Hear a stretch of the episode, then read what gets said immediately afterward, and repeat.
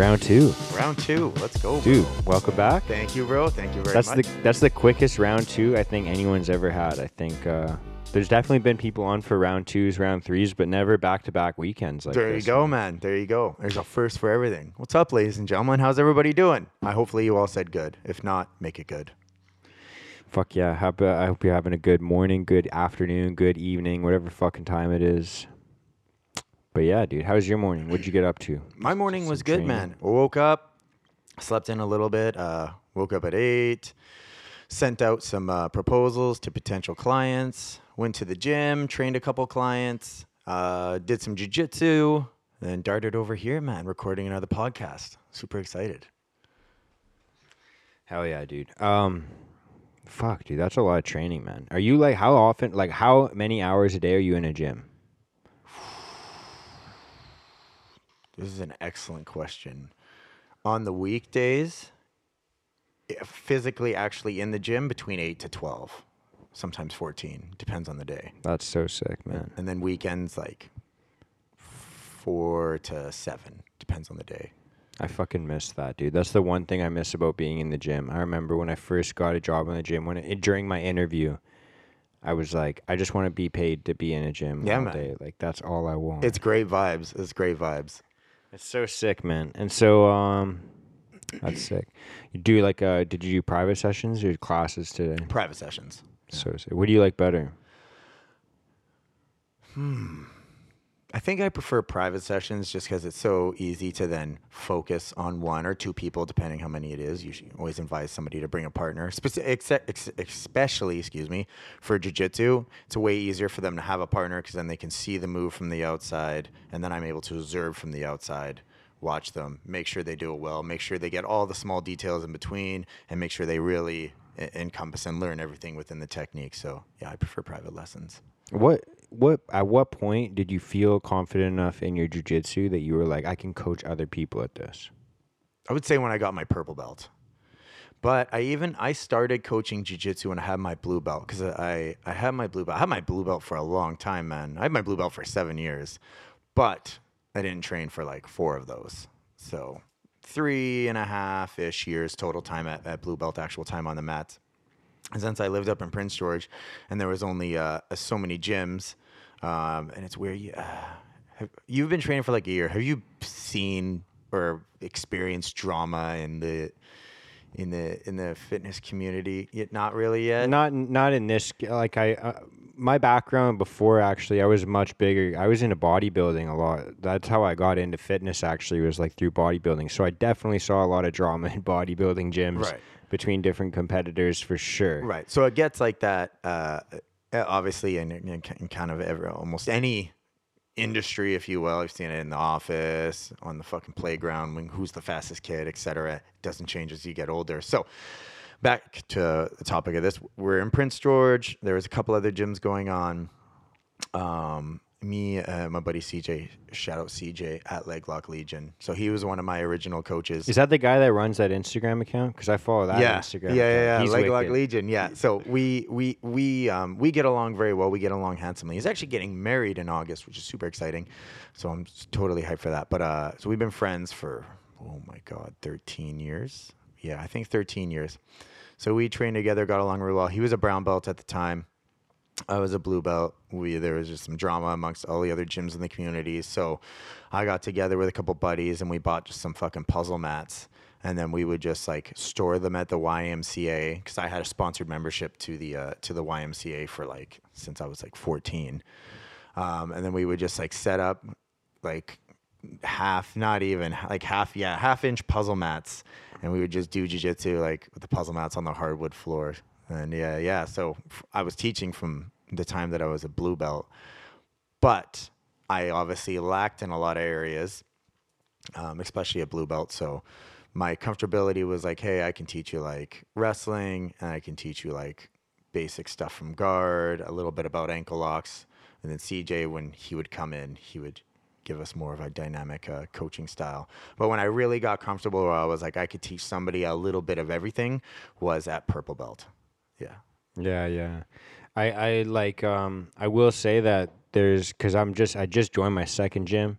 So um, at the first gym, I was explaining like there's some of the coaches there, and I'm not trying to like dog on them or or like uh, throw shade or anything like that, but there was like a lot of like what to do, a lot of what to do. And this new place that I'm at, one of the owners came and asked me, he's like, "So like, how come you like this place better?" And I was like, "Well, it's not just about like the what, it's like about the why and the how." It's more like the philosophy of learning like when you're doing these things or why you would want to move your body in certain positions. And uh, I feel like that's like the the biggest step in terms of like coaching other people how to do it because like maybe there's some things I know how to do, but there's no way I could teach anyone like why you would do them or how you would do them. You know what I mean? Right. So it's uh yeah, dude, it's something I was thinking about because I've got a couple buddies that like kind of like go and watch their buddies at tournaments and they're like coaching them and they're like you know like purple level and I'm like fuck dude like I, I wonder like because I there's no way I'd feel confident doing anything like that Right. right? Like as a as a shitty like a green white belt Yeah, like there's no way I'd feel confident. So I'm just, it's like a question I was thinking of uh, it's like when do you have that confidence? When do you kind of because i feel like we were just chatting like you know there's always that feeling of like i know the more you know the more you know about what you don't know. Yeah, exactly. Yeah, and I, I, I would say yeah, it becomes particularly when it comes to like coaching athletes while they're competing. So this is where I feel I'm stronger at, at some points because some people, especially like you know, said like the white belts, the blue belts, sometimes even purple belts. I remember even at like purple belt, I hardly listened while I was in the middle of a match. They're not always going to listen to your specific instructions during the course. And what I mean by that is, say, say they're setting up for a sweep you you're whatever you who you're yelling at you have a name for the sweep and maybe they don't recognize it by that title. So they're not going to fucking understand what you're talking about. So they're going to miss the instruction and maybe miss the opening until you you both have that like synchronized mental bond. Meanwhile if you're just like shouting them the instructions like get the sweep just get a sweep. Giving them the basic instructions get a sweep pass the guard attack. You have this much time left. I find people respond to that a lot better. Because everyone it gets in there mostly at a certain stage they have an idea of what they're going to do and they're really going to stick to that until they have a more dynamic game plan if you will. So i find feeding people that information those kind of encouragements those more basic instructions they will then solve the puzzle or they mm-hmm. won't. Mm-hmm. Sometimes they just don't sometimes that happens yeah yeah i know like def i've only done one competition and there was like four matches that i made it through um and I remember like I watched the footage and I can hear like my coach, my girlfriend, a couple buddies like watching me. They're like shouting at me, and I'm like, I literally don't even remember hearing anything. Yeah, I, yeah. li- I was like, and I, and it's probably just because it's like first competition, adrenaline's pumping, you're like a little bit nervous, Fight anxious for kicks it. in. Yeah, yeah, Yeah. I'm like, dude, I literally don't even remember anyone yelling. I couldn't hear anything. Yeah, it happens. Happens to me sometimes too, man. I remember uh, I was at BCJJF, their their summer tournament outdoors they had last year. What a sick event! Shout out BCJJF. We're gonna shout out a lot of people just like we did last week. um, and uh, my uh, my coach Ross was like in in the, my corner, if you will, the side of the mat he was on. I remember he was yelling something at me, and I like just couldn't make it out. And I was like, "What the fuck?" But I was like, uh, I was going for like a, a head and arm choke, starting to starting to feed it. We were in a really strong position, um, but I'm like going hard for this choke. Might have finished it, might have not. Um, but then I was just like missing a tiny little point. There was like a sweep I could have got. And meanwhile, Professor Matt Kwan is really close to me. He's like, Morgan, plant your foot and get the sweep. And I was like, oh.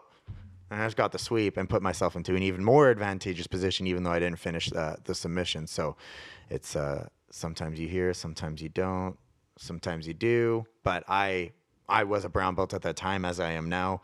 So I was able to fully grasp what he meant when he said that because I'd spent so many times under those repetitions. It was easy for me to pick up and go. Other people, when they're whites, blues, can be a little tougher.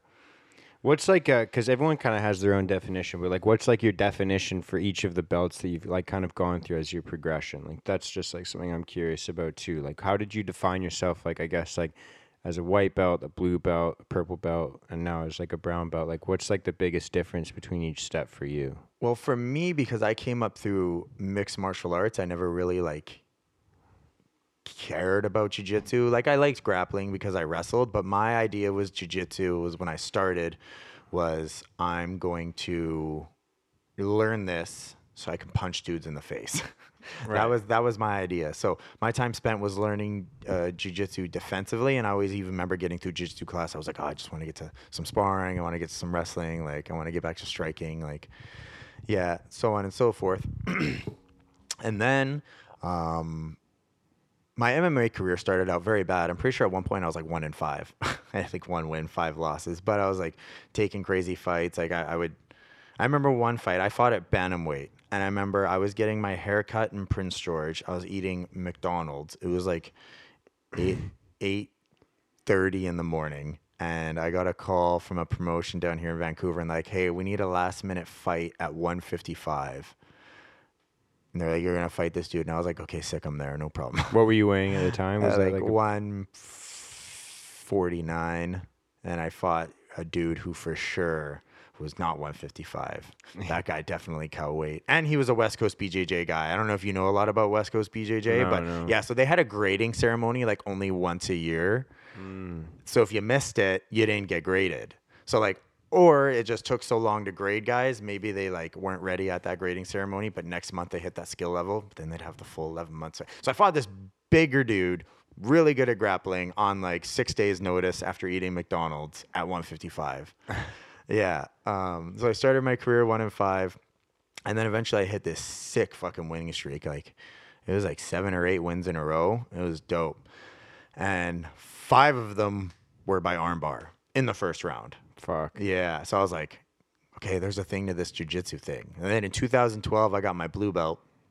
I remember uh, my uh, my manager at the time, who's also one of my coaches, he promoted me in his condo in Burnaby.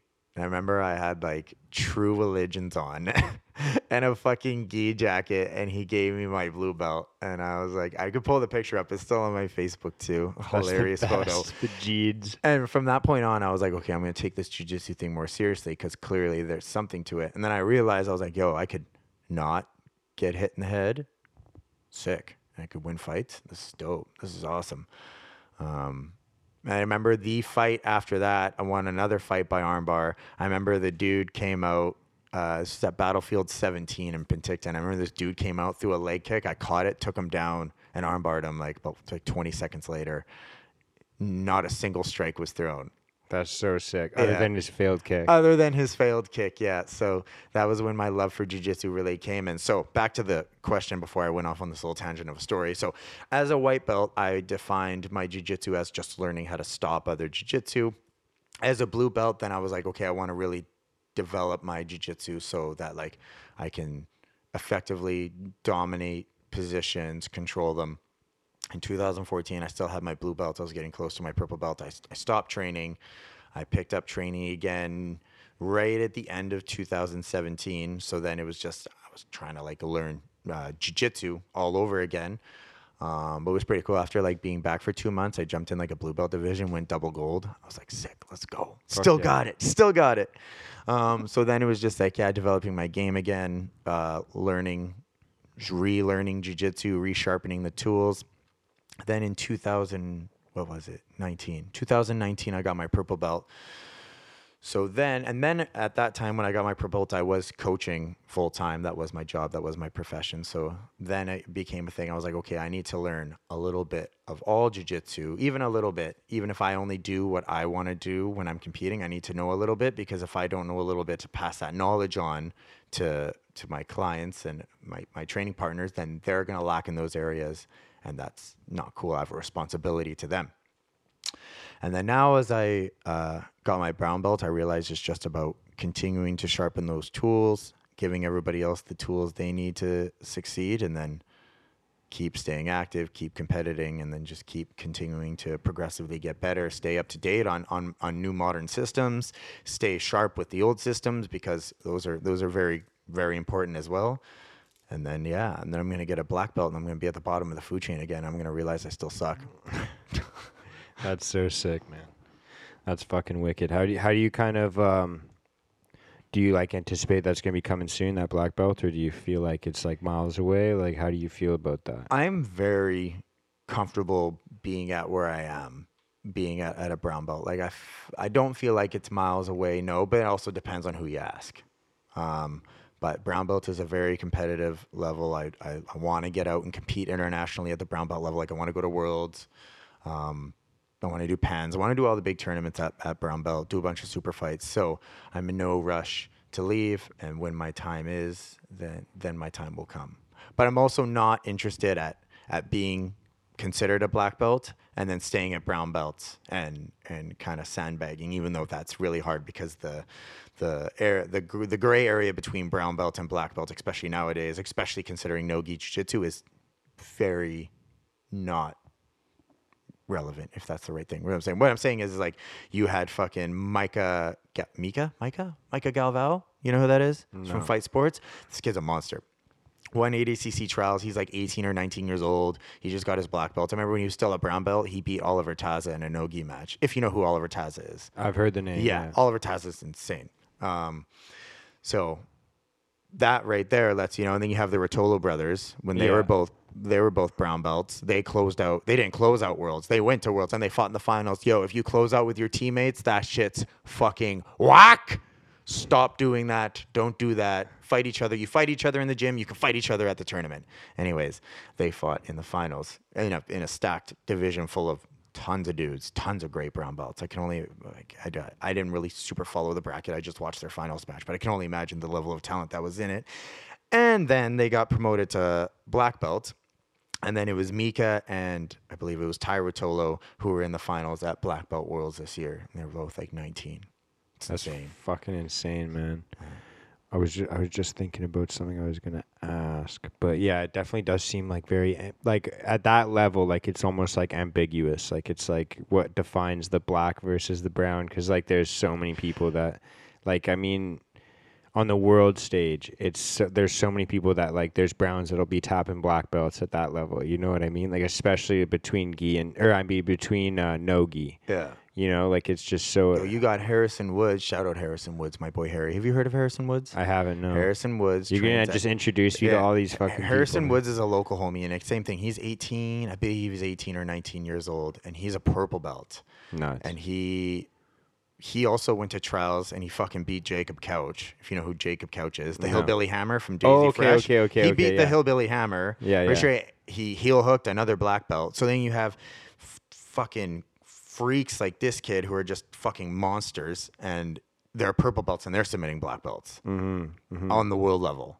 It's insane, man. It's crazy. Yeah, I guess for you, like it's especially like your your goal is to definitely get on like a world stage. Because do you find like at like the local level, it's almost hard to find competition once you get in the higher ranks like that? It did it. Uh, yeah, yes and no. Yes, a little bit. Like there is guys, especially local here in BC. Like our jiu-jitsu scene is very competitive and very high level. So there's no problem finding matches, but often it's the same matches, and it's often a, with uh, other gentlemen and athletes that I train with all the time. Not that that's a problem, because like I said, you don't close out matches.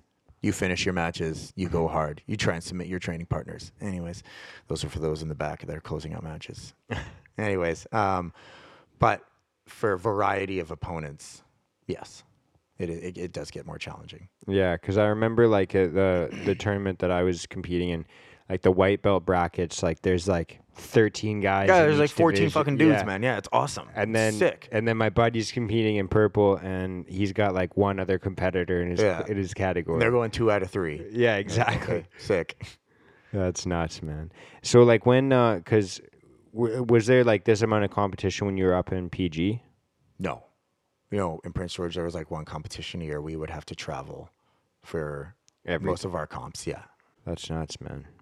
I'm trying to think of um, where we were leaving off last episode as well. Do you remember? Well, last I don't remember exactly where we left off. No, no, I don't actually. But I remember we were gonna discuss uh, my my homelessness, a little a little bit of the battle. So we can uh, we can totally jump into that. Just jump from one subject Yeah, to sure. another if you want. Okay, Hundred good. So percent, dude. this is gonna be a little bit of a a long story. So we're gonna talk about like overcoming victim mentality because bad things happen to good people, and it's important to be prepared for those. And we're gonna talk about accountability too, because no matter what, how many bad things happen in your life, the common denominator is that you were there and you were part of it. So a lot of our decisions, no matter how, how bad they may be, some not within our control, but most of them are within our control. For example, like say I got in a fender bender on my way to work this morning, which I didn't, but let's just say I did because I was because I was rushing. Hypothetically, I was rushing to work because I was late, and then I got a little fender bender. What if I just left ten minutes earlier?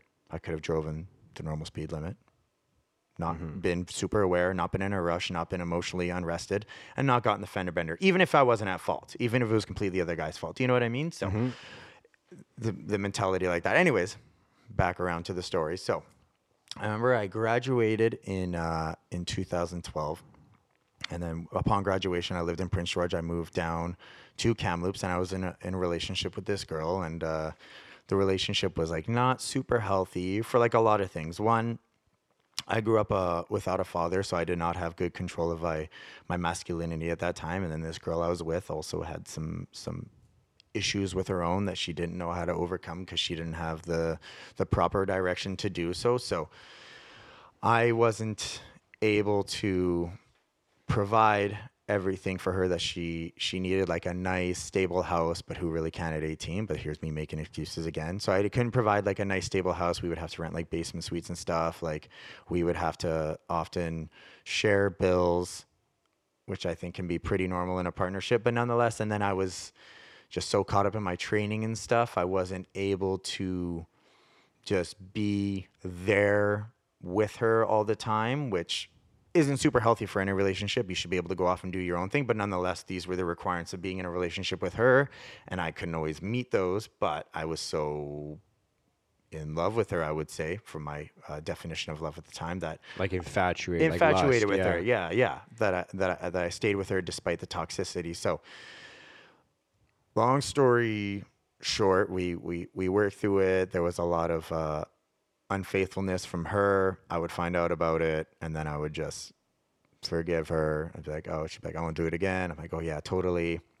I would just roll with it. We stayed together. Eventually, this all came to uh, a bust, which was mental because we had a, uh, a lease together at a place at a time, which was not easy to overcome, but we overcome it nonetheless. Anyway, so anyways, so we ended up uh, breaking up, and we were broken up. Um, and uh, despite the the t- toxicity, and she was like mad, mad toxic. I remember like like super bad, like violent super violent. So I knew there was like lots of warning signs there that I, I shouldn't be there and I shouldn't be in the in the living space that we were uh, living at together. So, but nonetheless, I ignored it because for whatever reason I just wasn't accountable. I didn't put myself in a financial position to be able to separate myself from these these roots we had established together. So, nonetheless, she was uh, living at some other place at that time, some place with her family. I don't remember exactly. And I was like staying at the basement suite we had. So I remember uh, at this time, so we, we, we had broken up um, and it was uh, super, super hard for me and super embarrassing. And I just was like, oh, pity me. So I started like drinking a lot, a lot, way too much. I developed like bad substance abuse issues uh, during this time. But I would still train, work, and then just like party super hard on the weekends. So, anyways, one weekend we go out and party. I party super hard. I go back home, and uh, I sit there and I pass out. So she took it upon herself to c- come on over after I don't know she saw on like Snapchat or something. I posted I was at the club, and then I went back home. She decided to come over and try and mend our relationship by having sex with me while I was asleep. Um, because you know when you're like 19 years old, stuff just works even when you're asleep, no matter Yeah. what. So I And you have that false like thought like sex equals love. Yeah. I yeah. yeah. Yeah. Which I still think is that's a very that's another topic for another time. But that is still rampant in society to this day, even for like forty year olds, I swear. Anyways, so I wake up in the middle of this act. Uh, a, a situation ensues. I, I, I get her off of me, and then I'm like, "Yo, man, like, what are you doing? Like, I'm out of it. Like, I'm still hazy from everything that had happened at the club." And I was just like, "Dude, like, you got to get out of here. Like, this is this is not cool like i'm totally over the relationship like you gotta go so she ended up like leaving the situation diffused then it was actually like years later and uh, who knows how this maybe this trauma affected me if i even recognized it as trauma but I, re- I recognized it years later years later i was like holy fuck i got raped in my sleep that's crazy Yeah. so it does happen to men. nuts, it man. totally does happen to men. It happens to everybody. It can happen to everybody at, at any time. It's not the first time in my life I've dealt with that. I dealt with some of that as a child, um, very rarely, unfortunately, as so many of us have. So it I think. Sorry to cut you off. I was gonna say like I think um, a lot of the time, and like this might be what gets me canceled, but I feel like a lot of people have like there's like. I obviously have sympathy for everybody, Of but I feel like there's more sympathy towards women because of the fact that there's like kind of like that physical danger involved. But I feel like there's uh, not a lot of account for like the emotional trauma that happens, like even if it happens to a man, you know, because people like if a guy opens up and they're like, "Hey, I was abused, I was raped, whatever," it's like kind of like the "ha ha, okay, bro," like yeah, you got to have sex, Yeah, you literally. know, like and, and it's Yeah. like almost laughed off, and it's like, dude, there's a lot of emotional baggage that comes along with that. Like that's got to be unpacked, man. yeah, hundred percent. It's, it's not easy to deal with, and that ended up. For both, like I'm just Yeah. saying, all around, like it Yeah. doesn't even matter your gender. If that shit happens, it happens, Hundred percent, man. and that's fucking traumatic. and it happens in a, a lot of different there's a lot of gravity to a lot of different ways it, it can happen. There's obviously like the situation with me where full full full sex happens. There's unfortunately there's like women who will be at the club and some dude will just like reach his hand in an area he shouldn't because he Yeah. feels like he's entitled to and that yeah and that all that shit causes like because your your private space is invaded and you you feel vulnerable and you feel Violated. violated and you feel dirty. Yeah and that's that's that's not cool man. Nobody should have to deal with that. That's fucked up. yeah, so it's a yeah it's a it's a it's a it's a thing that obviously uh, as a political issue is being tackled but yeah nonetheless that was my experience with that. So then anyways after that i realized i was like all right this was fucking crazy uh, I need to get the fuck out of this living space. So then I ended up just like grabbing some stuff, leaving the unit, changing my phone number, bailed on the lease, and and just and uh, and then, oh, excuse me, and then never dealt with that that living space ever again.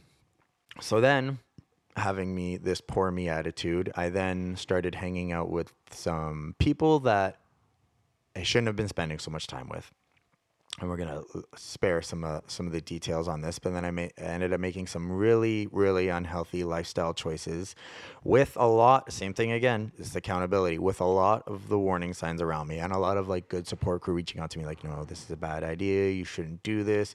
Even people that I was partaking in these lifestyle choices with were like, hey man, you probably shouldn't be doing this. But I still fucking sat there and did it with them nonetheless.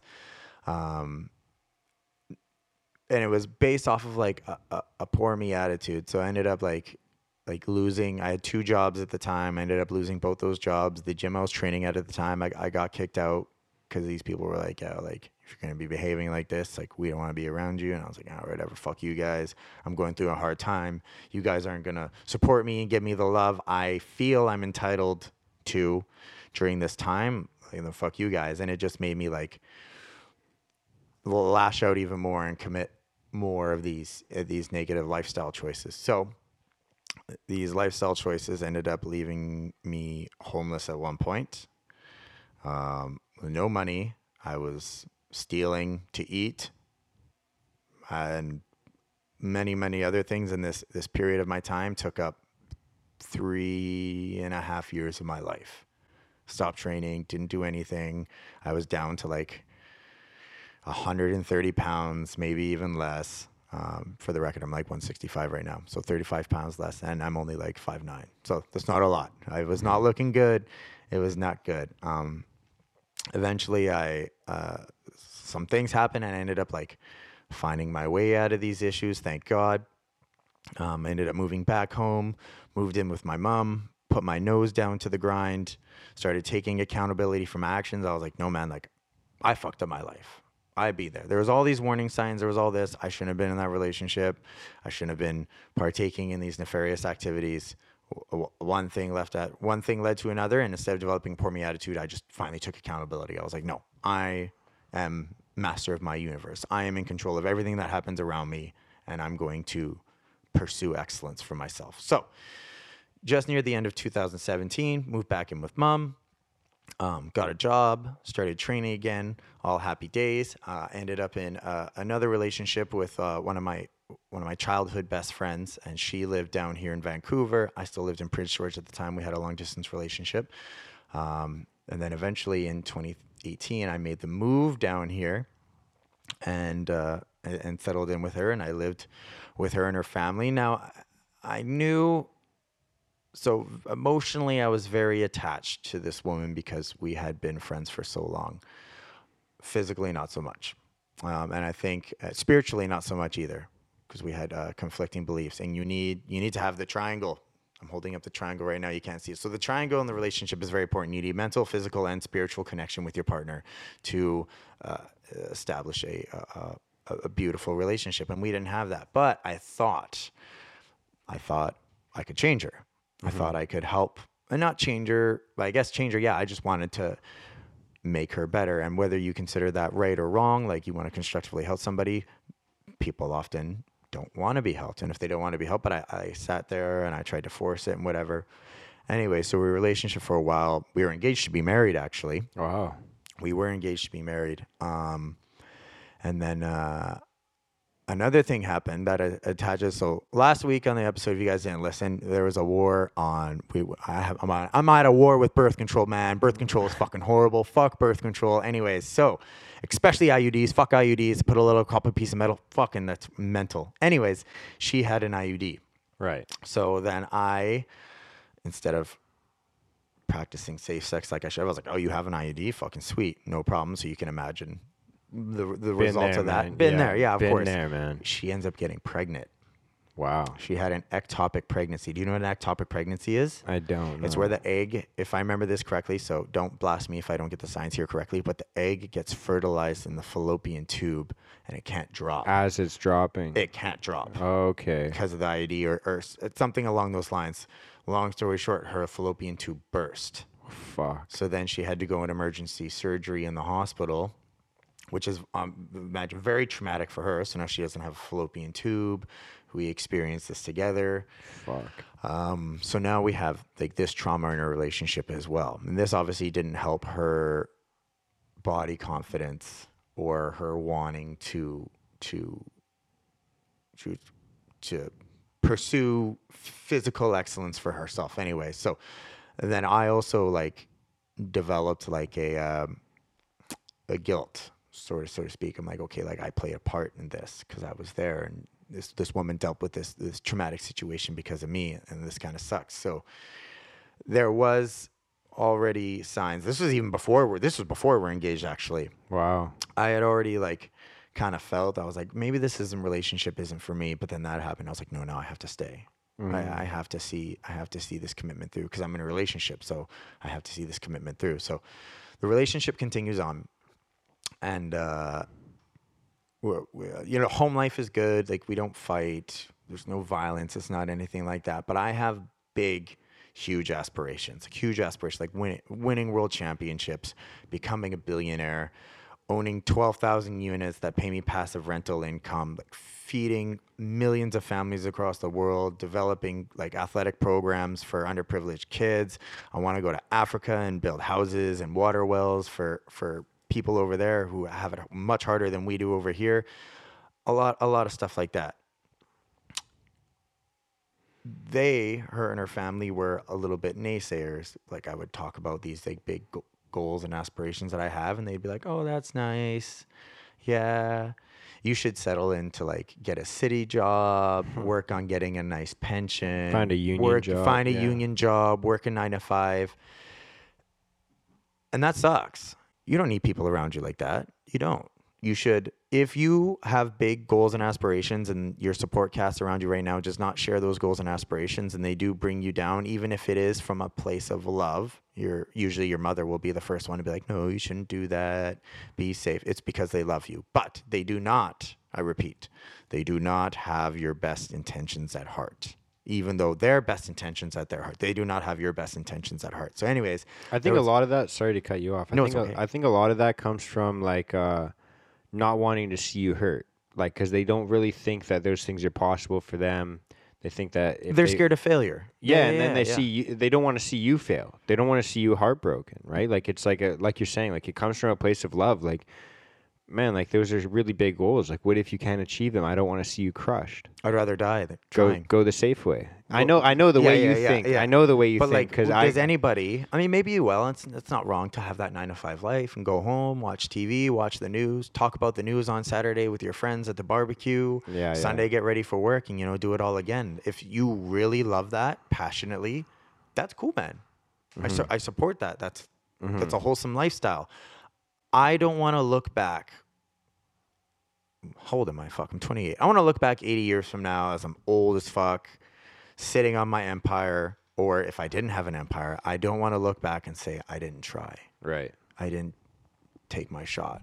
Because I guarantee everybody who lives that modest, comfortable lifestyle, they're going to look back and they're going to say, I wish I tried a little more. I wish I did a little more. I wish I had a bigger house to leave my kids. I wish I had more money to leave my kids. I wish I had 10 cars that my my kids and my grandkids could all split and drive around. Who wouldn't want that? Who doesn't want that? Yeah. Who doesn't want to leave more for your children and, and your grandchildren and so on when you're gone? Everybody does. That's the mm-hmm. dream. Mm-hmm. Who doesn't want to help the world more? But you need to have big goals and aspirations to put yourself in a financial and social position to uh, help these people and to create wealth, eternal wealth for your family. So I had all these goals and I continue to have these goals. They were not in line with those goals. And then uh, then COVID happened. COVID 19, something nobody could predict. Nobody could predict. The United States, this was under President Trump, by the way. Uh, Klaus Schwab could have predicted it, but yeah, the, the United States, 100%, 100%. When COVID 19 was released, when COVID 19 was released on the public, nobody could have predicted it. The United States, everything was going good. Crypto was going good. Stocks were great. The unemployment rate was, I'm pretty sure, at the lowest ever in America, in yeah. America, in America ever. Yeah, things were going good. COVID nineteen happens within thirty days. The entire country gets shut down. How this relates to me critically, I'm now at home, just at home. I'm just at home, surrounded by my family at that time. They were big on CNN. They were big on waiting for for uh, vaccinations. They were big on mandatory masks. And then I quickly realized what I already knew, but it really came to light. I was like, I have nothing in common with the people I surrounded myself with. So I had a lot of time to just sit there and think while I was uh, dropping in a Call of Duty Warzone with the boys. Um, and uh, how long have you and your lady been together? So if you don't mind my asking. Yeah, yeah, no worries. We started dating like kind of like probably a year and a half ago. Like like very seriously. Like it was probably end of 2020, I'd say. So Okay. two years now. Okay, Yeah, and- but and- we've known each other for like since like 2016, I'd say. Right. We've known y- each other for and, years. And you guys love spending time with each other. I love spending time with my partner, of course, of course, right? I did not want to spend time with my partner. I wanted to sit upstairs, play video games, come down, get food, take the dog for a walk. I know the and feeling, repeat. man. I've been there, and I've been in relationships similar to that, and man. repeat. But at this point, we're engaged. I remember even uh, the night before we got engaged, or the night we actually got engaged. I remember my uh, my best friend called me, and he's like, and he knew, he knew from the get go. He's like, "No, Morgan, this isn't for you." But he wouldn't say that. You kind of lead a horse to water. He can't make it drink, right? So he called me. He's like, "Hey, man, you sure about this?" And I could tell by the tone he gave me, he was like, "This ain't the right choice, man." And I was like, I'm too far in. I'm committed. I got to see it through. 'Cause Yeah, it'll yeah, work you're out. too deep. I thought You're it would work deep. out. I thought it would work out. I was like, yo, like if I marry this woman, things will get better. Um, and uh, not that things were horrible. Obviously, like I said, like there's no violence, there's no substance abuse, no alcoholism. It was all there's right. no fighting. It, It was just all wasn't right. the- it just it wasn't It wasn't perfect. me. Yeah, it wasn't yeah, yeah. perfect. It wasn't perfect for me, and ultimately, it wasn't for her because everybody deserves to have a partner that is one million percent All in. infatuated with Yeah. them, and I wasn't. So, few months went by. I kind of stuck it out. Um, I started my my new business with uh, my my partners at the gym I'm at now. My business took off. Um, despite me working, despite I was working through all the restrictions, and then I get home, they'd be like, "Did you wear your mask? Did you do this? Do you that?" I'm like, "Dude, man, I'm just like so over this." And eventually, one day, uh, I got exhausted and, and I just left. And what I did is because I realized I was like, okay, I was in a relationship when I was 19. I was too committed to something that wasn't for me. I didn't take accountability for myself, for my future, and I saw it through and look how it ended.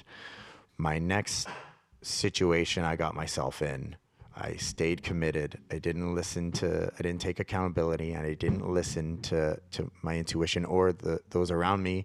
And look where that got me. It took away three and a half years of my life and a lot, and a lot of opportunities and who, and everything.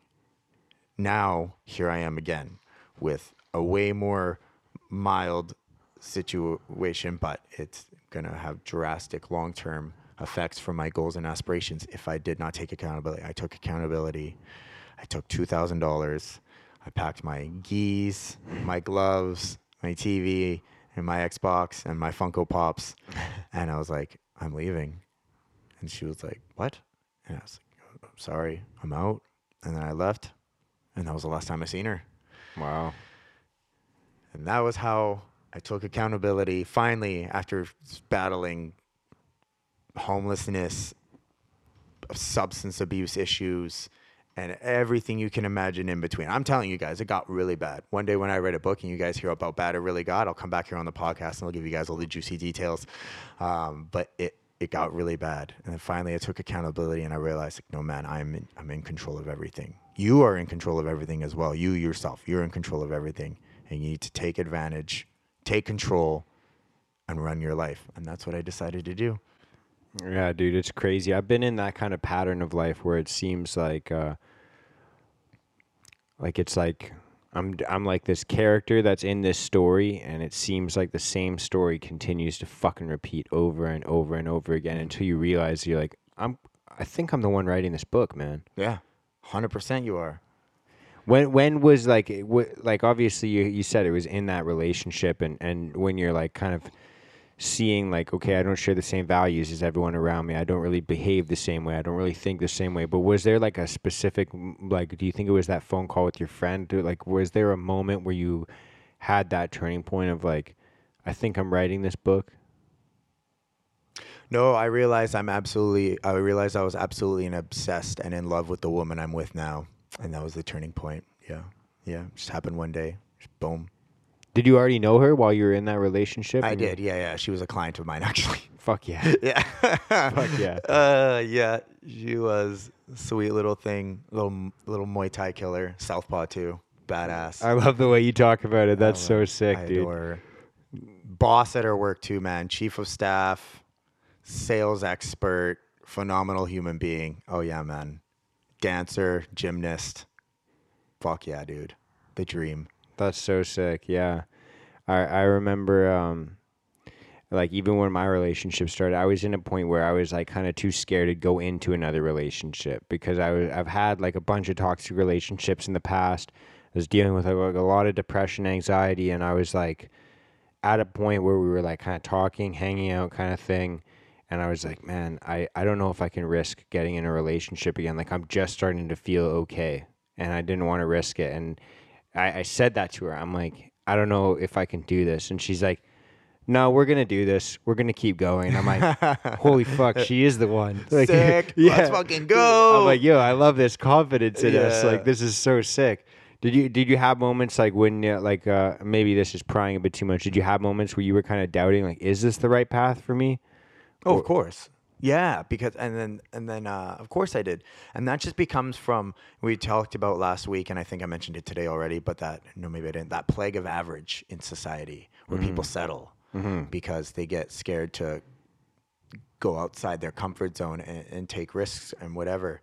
That's exactly how I felt. and that was that started off for me very young because me and my me and my mother grew up like super poor but my mother worked super hard um but it was a very like uh here hold on i forget the word i'm looking for but i remember i was like talking with my other buddy about this here hold on what's the word i'm looking for hold on hold on hold on uh, retraction. Yeah, or the word retraction. So I get used to a lot of like retraction when things get tough. Like hold on to what you have, con- conserve what you have. Um, so that's where the idea of risk, like no, like you could have it worse. Like be happy for what you have. Don't risk losing Don't what you risk have. losing what you have. Yeah, Even if you feel like you're like at a six, you're like, don't risk losing this because you could Yeah. be at a four. yeah, And you're like, yeah, but I could also be at like a fucking eight, nine, maybe a 10. 10. Right? yeah, man. All of us can. Everybody can. Yeah, yeah. There's no reason anybody should settle thing for for any less than uh, than what they deserve. But that also doubles in the sense you have to you you can't come from a, a, a place of entitlement. You have to work on yourself, progress yourself, and put yourself in a position where you're you're that you're what you want Yeah. because your partner is a reflection of who you are.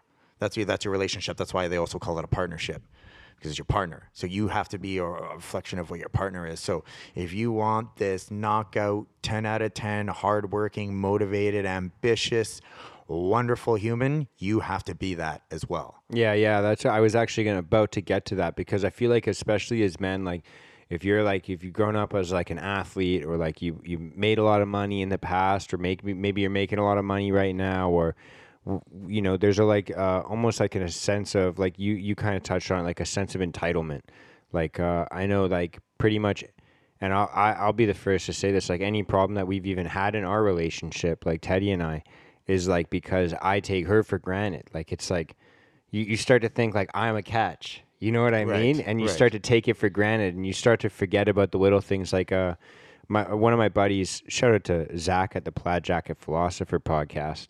He he was ha- he was talking to mike about uh this guy named mike that we know through they were talking on their interview and they were talking about relationships and they were speaking about their wives. They're both like fathers of multiple children and one of the con- concepts they're talking about is like you never stop dating your wife Nope. and it's like something that I've had to realize recently where it's it's like uh, you can't take those things for granted like it's like an endless like uh, not trying to impress them or trying to I mean I guess that does come into play I think it does. but it really it's does. it's like um, like that never ending like I want her to feel special Mm-hmm. and I need to work to do that like it's not like just being with me is going to make anyone feel special Nope, not at all, man. It's uh, it's like think of like the Jungle Man, like well, uh, uh, a lion, lion, yeah, a lion has his pride. Lion has his pride. He has on his many concubines, if you will. And the second he gets old and frail, some fucking young lion comes along, fucking whoops his ass, takes all his bitches and fucking dips. You know what I mean? So, uh, w- what it is is like, yeah, if you don't continue to pursue excellence, your partner will leave you, and it's their it's their right to do so. There's no reason. Like, same thing. Like if you're if you're lacking in in, in whatever department and you don't complete the triangle for your partner, like they they should go because you should do the same thing too, man. So that is a uh, a pursuit of excellence that we we must continue to do. People people want to get lazy, like you said, they take their partners for granted, so so they get lazy. They start eating bad. They stop saying thank you. They stop holding the door open for her, like. Stop buying her flowers, whatever it may be. Everyone's love language is a little different, right? But people get complacent. They stop doing it, and they wonder where the passion goes. yeah yeah And it goes both ways, men, men, men and women. Oh yeah, yeah, for sure. I am just only speaking from my own perspective, you know, like it's. yeah. But I, I like that because I think that we get confused as well, like pursuing excellence, like even like for like someone like us, like it's like pursuing excellence. We could mistake that for just like, oh, I'm just gonna work 12 hours a day, come home, sleep, you know, have my meal, and then uh, rest, and then go out so I can work more tomorrow. And it's like, um, yeah, you're providing for sure, but there's like. Uh, there's again i'm going to throw up the peaky blinders reference because i was watching it during my workout this morning. There's this there's this moment where he's like kind of like handing his girl some money and he's like kind of like yeah i protect the family i give you money like what more do you want? kind of attitude. They didn't say that in those exact words but i was kind of like looking at it and i'm watching it with teddy and i'm like he's kind of being a prick. Like, you're Yeah. like, what the fuck is he doing, man? Like, he's not even listening to her. Like, there's all this, and it's like pursuing excellence isn't just like being excellent at what you do. It's like also being an excellent partner, and that's one of the things that like. For me, again, I, I can admit like that's not something I've always been good at, dude. That is something that I've actually always like. I I never was good at until like I've started to work on this now. You know, like it's mm. something that's been a rude awakening for me at least. Mm. Yeah, man. Absolutely. I totally agree with you. Yeah, like all the way down to like the small things, man. So like uh one thing. Like, is it? I don't know if your girl's a big flower girl. She loves flowers she loves and plants, flowers, dude. right? She's flowers she's and big plants, plant right? girl. And it's super. I never had plants before. You can see I, I started collecting plants now. That's good, man. It's good and wholesome for the living environment to have plants in. If you have life that can continue to grow and flourish in your environment, it speaks a lot about the environment. Very good. Um, but yeah, like I maybe not often as I should, but I don't forget to do it every now and then. I go buy my girl flowers, and it's a simple gesture. It takes me five minutes to pull over, run in, 20 50 dollars for the flowers, depending what it is. Nothing, small amount of money. Take them home, give them to her. Loves it super happy. And it's super it's super easy and simple and it's it's it's just a, it's a, it's an account again it's back to accountability. It's an accountability thing. It's like I want to impress my partner today. I, I want to make her happy. Well, what, what can I do extra that would make her a little extra happy? Because it makes me happy to see my partner happy. Oh, I can do this. Mm-hmm. Super straightforward, super simple. Yeah, and it's not even about money. Like it's not even like about like buying. Like I don't know. Obviously, buying flowers is a huge thing. Yeah, that's like, just my example. Yeah, Yeah, yeah, yeah. But there's like little things, like just take a walk with your girl, like just talk to her, just like maybe rub her shoulders, rub her back, like and vice versa. Like, dude, like, Text her in the middle of your workday. Like, hey, I'm thinking about you. I miss Yeah. you. I'm looking forward to seeing you later. hmm or just like a little, yeah, exactly, like a little phone call during the day, little things like that. Like I, um, it's that, yeah, it's something I'm trying to get the hang of for sure, man. I, I think it's something like it's a, yeah, it's an endless, it's an endless thing. Like it's never going to end. It's a, it's a consistent kind of. It's like hard work in and of itself. Yep, like you know, we always say like hard work never stops because it doesn't. It never does. No, no. But man, that's fucking awesome. Here we are, just two dudes giving some relationship advice. Yeah, dude, hundred percent. Just speaking from the heart, speaking from our experiences, man. Yeah, cause I, I, uh, dude, I've had those toxic relationships as I look back in my life, and I think I start to think like, dude, I've been cheated on. I've had like that infidelity in relationships, and it still haunts me to this day. Like those are traumas that you still like, kind of, I don't know if you if you've like still deal with that kind of like, um, yeah, those like kind of thoughts that creep into the back of your head. Those like, fuck, man, like maybe I'm not good enough. Like maybe the this maybe my partner now won't like will eventually find out I'm not good enough. I don't know. Like I hope I've always had like a feeling of inadequacy that kind of haunts me through those things. Right. And um, it wasn't until I started to to like start to look at like what was my piece of that puzzle until it started I started to get a little bit freed from it. I wouldn't say I'm 100% freed from it, but like I'd say like until I started to break those chains where it was like maybe I played a role in that. Maybe there was a reason why it happened and that's why I can stop it from happening again.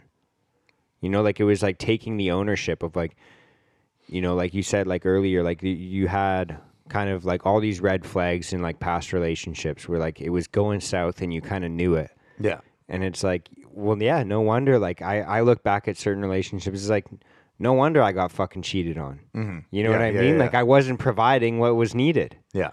and and it wasn't until i realized like i can uh, actually impact that Yeah. like i am not a 100%. victim i like they kind of did it to myself almost Yeah. I mean, it's not fair that that's that's the route that they choose. Obviously, like that's not fucking that's not an okay thing to do. That's not cool. But it does happen. Um, and it happens for a reason it does, man. It totally does. One hundred percent. Very often does it just. I mean, it's not. Yeah, very, very often, or not very often. Sorry, very rarely. I would say that it just happens. Like the other person has a, a moment of passion because I, I don't believe it, it could happen. Like I would never, I in the relationship I am and now, I would never just be somewhere with a stranger and then just have this fucking moment of passion or whatever. It would just never happen. It never happened because But I also think that's because we just don't really do those things anymore. Like it's like realistically, there's no reason why I would ever be in that position. yeah, You know what I mean? Like Yeah, yeah. like physically be in that position. be in that position. Yeah, yeah, one hundred percent. I agree. I agree. It's it's fucked up, man. It's kind of it's. But it's- even then, like being in that position, like you people put themselves in that position. I think yeah, people, yeah, people create that environment for themselves, whether they like consciously do it or subconsciously do it. They definitely, I feel like they do put themselves in that position because of the whatever factors they have surrounding their their situation. Do you do you have moments where you kind of slip into like that victim mindset still? Like where you're like, "Fuck, this happened to me," or "I can't believe this happened to me," or how the like why does this keep happening to me? Do you ever feel those thoughts ever still, or Well, yeah, here's what it is actually. So I'm going to talk about this now because I doubt the the individual I'm talking about will listen all this way into the podcast. And if he does, well, tough luck, buddy. You're going to have to listen to it. So do I- something about it? yeah, do something about it. So I have a uh, I, Don't come after me. I have a really good um I have a really good uh, relationship with with my one uh, with my one business partner. There's this other business partner, and he's lazy. He's unmotivated. He barely does the bare minimum. Um, but he was in the partnership before I came along. Like a like really good relationship with the other partner. Then I come in. Well, he definitely knows who he is now. Yeah, he definitely knows who he is now. Yeah. uh, this, this clearly won't make the Instagram 100%, clips. 100%. Keep this out. uh, so I, I, I came in and uh, and I just started doing my thing in my, my side of the business and uh, I'm helping the business grow and, uh, I'm doing my thing and then so what it was is the the deal came in I started at the gym I brought in I, st- I started the kicker they had a previous kickboxing coach it didn't work out I came in I continued the program my thing was to to blow the program up and then do my personal training and then I pay uh, I pay my share of the lease so there I just pay a flat share of my lease no no extra like overhead or overhead or anything anything like that. So my job is to pay my share of the lease. Now, I like to think that as long as I'm doing that and behaving in a professional way and represent, representing the gym in a professional way, then that's all good. So some time goes by and I'm, I develop a really good relationship with, with the one business partner and we're, we're really good bros, man. I love this guy to death. And, uh, so we get along very well. Like I quickly like, oh, when I started, I was a purple belt and this other guy was a brown belt. So I quickly like I come in, I join, I get my brown belt. I'm developing a good camaraderie with the team. I'm, I'm doing tournaments. I'm kicking ass most of the time. Sometimes I lose. Uh, I'm kicking ass. I'm winning medals. Like fucking it, social media is blowing up. I'm getting on podcasts with the homies. You know what I mean? I'm getting sponsorship. Things are going well. And then this guy is like, I develop an amazing relationship. My life's going really good. Um, the kickboxing program is not taking off uh, as entirely as it should. My personal training is going really good, but I have some good, dedicated kickboxing students coming through to the program. So, anyway, so some time goes by, and then I, I sense like some weird Like animosity. sour animosity out of this guy too, right? But all he does is fucking smoke weed all the time, and you know, he he doesn't train, um, and uh, he behaves embarrassingly often. So, whatever it is, what it is. Uh, I just kind of like ignored the animosity. So, anyways, um, some renovations needed to be done at the gym that the landlord should have paid for. They didn't pay for, so I paid for it just out of my pocket. I was like, whatever. I, want to get these renos done. Uh, it, it's it's it's better for everybody, um, and it's it, it, they were super necessary renovations for the gym to continue and to continue to grow and be Super necessary. They were super I necessary. Super necessary. Um, so I I just paid from out of pocket, which uh, shouldn't have been an issue. This dumb motherfucker, this moron, fucking stupid, stupid, gets drunk, punches two holes in the wall that I newly renovated on separate occasions. Punched a her- third hole in another wall, actually. So I cover this hole up. The first you need hole. those fixed. I was gonna say I know a guy. My man, I, I, I cover the first one up, fix it, and then I like I, I have a I have a conversation with the other business partner. I'm like, what the fuck, dude? And he's like, hey man, we were all like drinking one night at the gym after training, awesome. and it just got a little it just got a little, which I think culturally that's cool. If you can hang out, have some beers, whatever, have a good time, right? Good camaraderie. And then he's like, yeah, and then it just got a little out of hand. I'm like, okay, that happens, I guess. Should it happen? No, but yeah, it's not the first time in history it's ever happened, You're like right? boys will be boys. boys will be boys, right? Boys will be boys. Um, then it happened a second time in the wall that I renoed, and then it happened, and then and then and then the conversation became very serious, and then it was like, "Yo, dude!" Like I had a conversation with the other business partner. He was on on track with me. He had a conversation with this other guy, and then it seemed to be all good. The next fucking day, the guy does it again. Pun- sober this time, I think. Might have been. Well, he was. Yeah. Anyway, probably not drunk. Who fucking knows? Um, does it again, and I fucking lose my mind. I fucking blow up on this guy. Like I, like I go off. I'm like, yo, you're fucking embarrassing. Why would you do this? This is so unprofessional. He has a, another a job that he goes to. I'm like, would you do this at your other place of employment? He's like, no, man, I need to be professional at my other place of employment. What a dumb question. And I'm like, did you just fucking hear yourself? what the fuck? So, anyways, I like can't get through to this guy. Um, I'm at the gym for like I said, like 12, 16 hours a day. So like I eat a lot, obviously, because I burn. I I eat like 4,000 calories a day. So I'm always eating. And then this guy just starts coming back at me with like random shit, and I'm just trying to get him to be like, "Yeah, I shouldn't have punched a hole in the wall. I'll fucking fix it." And then he's just like, "I can do what I want. This is my business." And I'm like, "This is my business too, dude." And I've then been treated like that. yeah. Yeah. Yeah. What the fuck? And I'm like, yo, man, we're like, we're gonna have like, and he's like, I like when the gym looks like that. It gives it character. And he's just making all these excuses, like he's fucking insane. He's just like giving me the runaround. And then he's like, oh yeah. And then he starts going, you know what you do? You always eat while you're teaching. And then he's like, and you always do this and you always do that. And I'm just like, so again, this guy's not taking accountability. He's just making excuses for himself and just giving me the fucking runaround. So then, anyways, uh, this conversation just like blows up, and then uh, I end up.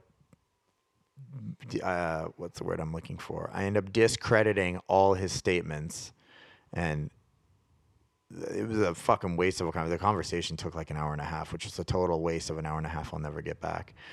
um, but anyways, uh, so the, the animosity that I saw building up like led to this, and then he behaved in a bad way, and then I addressed him, and then he took that moment to make a situation. Nonetheless, then he came back, and uh, then he came back, and since he was an actual owner of the business, he came back and Mm, and then there was like, this whole like political issue and shoot at the gym. Long story short, I am no longer the head kickboxing coach of that program, and I just do personal training now.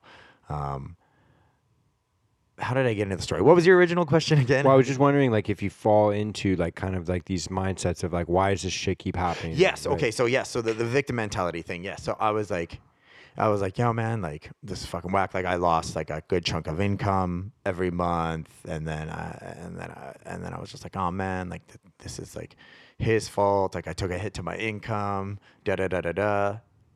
But like obviously I played a part into it.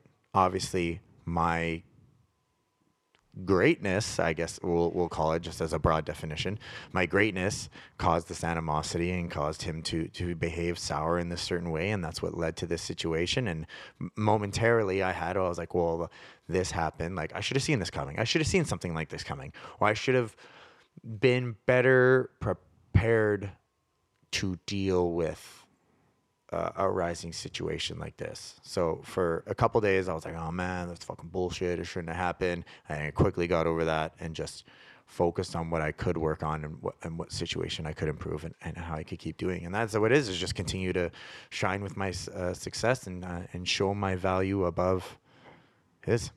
Yeah, yeah. I've I've been there too, though. I've been at like it's a lot different now because I work in a very small, tight knit environment. Like it's literally just me, my dad, and my cousin for the most part. We subcontract everyone else out. So I, I've been there though when I've worked in gyms and I've worked in uh, like restaurants. I've worked in tons of different places, and you have like kind of like that resentment or animosity between people, and you like I just like consistently. I'm like, I'm just gonna fucking kill him with kindness kind Yeah, of thing. Like that's that's, always my mentality is like I'm just gonna keep killing it with kindness, and then it took me a long time to understand like maybe I do need to address this, and maybe I need to address it in like a better way. Because Yeah. like those like resentments, like it's the same thing in relationships. Like if you leave those resentments for long enough, they blows up. It does. It totally does. And that, uh, yeah, I don't know. I'm trying to think where, yeah, it's because it's super easy to have a conversation, but it's what it is. So a lot of humans are afraid of conflict. Um, and I think it starts a lot of like when we're kids, and this is totally wrong of our parents to do it. And every fucking parent does, and you shouldn't do it. But it's like, uh, like why, why? Because I'm the parent. Shut, sh- sh- shut up. Stop talking. You know what I mean? You know what I mean? So then Yeah, yeah, yeah. it's ingrained in us from a young age to kind of like be uh, to shy away from conflict for whatever reason, and a lot of that like kind of feels like conflict, and it is kind of conflicting at times because like I believe that uh, the, the definition of conflict isn't like a really a violent interaction. I don't know what the, the actual definition, but I'm pretty sure it is just like having an opposed something to somebody else. Mm-hmm. And and that's and that's what conflict is. But conflict gets this like really dark shadow, if you will, and then people shy away from it so much. I mean, it's super easy to have a conversation if you're surrounded by level-headed humans that are ethically tied to uh, the same source of beliefs that you have, then the conversation should be easy. Yeah, yeah. And so for yourself, like, is um, do you think like going back into ownership of that place is a possibility? Is that kind of something that you're looking forward to? Is that something that you're like kind of gunning for? yeah, hundred percent. Yeah, hundred percent. Yeah, absolutely. I'm very committed to the to the success of that gym. How, how however it looks. That's in, fucking in, sick. in the proper way. But yeah, I'm gonna be accountable. I'm gonna be aware, and I'm gonna I'm gonna make all the all the right decisions off that. But this story will definitely have a happy ending for me. I promise you. I'm looking at the camera right now. If you can't see me, I'm listening. I promise this is gonna have a happy ending for me. I love that, man. I, I can I I fall into like that bitter like fucking mindset sometimes where like if I get crossed by someone, I'm like, fuck this. I'm gonna fucking make my own thing. Like I'm gonna do my own thing, and I, it ends up I, I like shoot myself in the foot that way because it's like maybe you do need some other people in your life. Like it's a lot easier to work as a team. Yeah, it is. It's way better. It's it's hard to do anything on your own, man. Like look at every every major fucking look at any billionaire. They didn't do it alone. Mm-hmm. There's no way they didn't do it alone. Not at all. Even Yeah. uh, the richest woman on the planet, uh, what's her name? Jeff Bezos' wife, rich off divorce, didn't do it alone. needed sweet Jeff. She needed sweet Jeff to to to achieve her to achieve her billions. Is she the know? richest woman in the world? I His ex-wife. on paper, anyways. I'm sure there's a, a Rockefeller. Or some queen or like some princess out in fucking Abu. Dhabi or some shit. Like, Well, does anyone? What's uh, that country? Ethi- Ethiopia? No. What's that country that just discovered that gold deposit? oh, I have no idea. I was gonna say Saudi. I thought all the Saudi guys were super rich. They are the super rich, but those are all the dudes. There's no women. I think they're on the top, of- but yeah, more than like on paper anyway. She's the largest, uh, or the not the largest, the richest woman on the planet. We'll just go with it. Good for you, sweetheart. Got your money. Well done. Man, I was gonna say Elon Musk's wife, but he's probably smart enough to get a prenup. I think. uh What was Well, he's got nine kids. You have nine kids. Elon Musk has nine children. I, I think Grimes. I think him and Grimes broke up. Hold on, let me pull up my phone here. Yo, shout out Elon Musk, man. But wouldn't Bright that make mind. her like the because he's the richest man in the world? I don't think they, were bro- married. Not even common law. I don't know if that works the same in Canada as it does in the states. I don't know. I don't know. I wonder. Elon Musk is very well connected with He's a lot of lawyers. I was gonna I'm say he's probably smart sure enough to sign a fucking prenup, even if they did get. Because I thought they were married, but yeah, he probably Uh, was- what? Elon Musk had twins last year with executive Shivon Zilis just weeks before his baby with Grimes was born. What? I don't know, man. People magazine. He's fucking I, I, slanging I, dicks, I- man. For sure, he is Elon Musk, man. Space daddy. Hundred percent. Yo, dude. sweetheart, I'll send you to Mars. Let's Dude, go. That's so nice. Uh, I thought he just had that one kid that was like uh had numbers in his name. Yeah. I don't know. It's her da- is it a daughter? I think it's a daughter. Like an airplane serial model and then like pie or something like that. I don't know. That's Very awesome. interesting choice. Yeah, it's fucking awesome. You think you'd name your kid that? No. That's not me. That ain't me. If you had, But I'm not space daddy. So. Yeah, you're not space daddy. That's I'm for not sure. space dude. daddy. No, I want to name. Uh, I want to my, my I want my children to have biblical names. Yeah, Yeah, dude, that's sick. powerful biblical names. I've got a very biblical name, man. Mark Daniel. Yeah, Super very- biblical name. Yeah, hundred percent. Which is funny because my family's not even that religious. Oh, like, I went to church as a kid, but I think uh, they asked my mom to not bring me anymore. And then That's fucking going. Yeah, it was a weird church. It was fucking. a lot of churches are fucking weird. I was young. I was. I had a lot of energy. I was hopped up on sugar. I asked too many questions. They were like, f- like I, I'm Fuck not even. this guy. Not even like questions like like uh, philosophically smart questions, just like annoying weird questions. Why is the chair brown? why do we have to sit this long? Yeah, like things like that. Dude. Yeah, they're like, dude, shut the fuck up. Uh, so yeah, It's good to ask those. Well, here, hold on. Actually, we're going to do that in a second. Time out. I got to use the washroom. Yeah, go for it, man. But yeah, dude, church it didn't uh, go too well for me actually. That, that no was- man and the the the th- idea I wanted to uh, spin off of that is um i think it's important to remind children when they need to listen i think it's also important for children to ask questions and this is for anybody but i think it's important to have like a constructive conversation if you're going to shut it down to be like hey man like uh this is to really explain it to to someone playing like hey this is what we're doing right now like this is the task we're focusing on your question that you ask whether it has value or not does not pertain to the subject we are focusing on right now. It is important to really focus on the work you have at hand to to take advantage of that opportunity or that situation to the to the to the fullest of its benefit versus just like hey don't stop because i said so. Yeah, yeah. And I think as well, it was just kind of like the culture of that church. I don't think there was a lot of young people there. right That was the other thing. Like I remember we had like kind of like a weekend Bible thing where there was like other kids, but I think I was even like the youngest kid there. Like I think they would probably be like teenagers, and I was like a fucking five year old or Right. six year old. yeah So like it was like yeah, kind of a funny. It's funny now though because I've been exploring different like kinds of like versions of spirituality that way, and I like even said to Teddy last week, I was like, "Do you think we should just try and find a church like around here, like and just start going by ourselves, like something like that?" And then um, yeah, I don't know. It's just something that I've spirituality was something because of that experience I wrote off for so long. I was like, "Fuck that." That's like do you ever think about me checking out like a mosque I'd be down to check out anything. yeah dude. man 100% just go find a nice spiritual community check There's- it out see a little bit of everything especially in Richmond, there's so many different types of temples, man. There's such a diverse city. Like you could literally find any type of temple that you could think of in this city. It's fucking insane. it's a beautiful city man it really is Do you spend a lot of time out here? I no, I used to. I come out here every like once a month. Usually, at least go to Steveston. And right after this, I'm going to Steveston Pizza. You ever eaten Steveston Pizza? Hell yeah, dude. Fuck, dude. Damn, I'm gonna get the marguerite too with extra basil. Fuck. Damn, I'm so excited. But Yeah. yeah, um, the where that city job that my uh, my ex's family that I mentioned before wanted me to settle into was with the city of Richmond. My Yeah. roommate works for the city of Richmond, actually. Yeah. Sick job. Sick job. Really. Depends what you do. Yeah, it depends what you do, but yeah, it's like benefits, union, you, you name it. Like it is, it is really a sick job.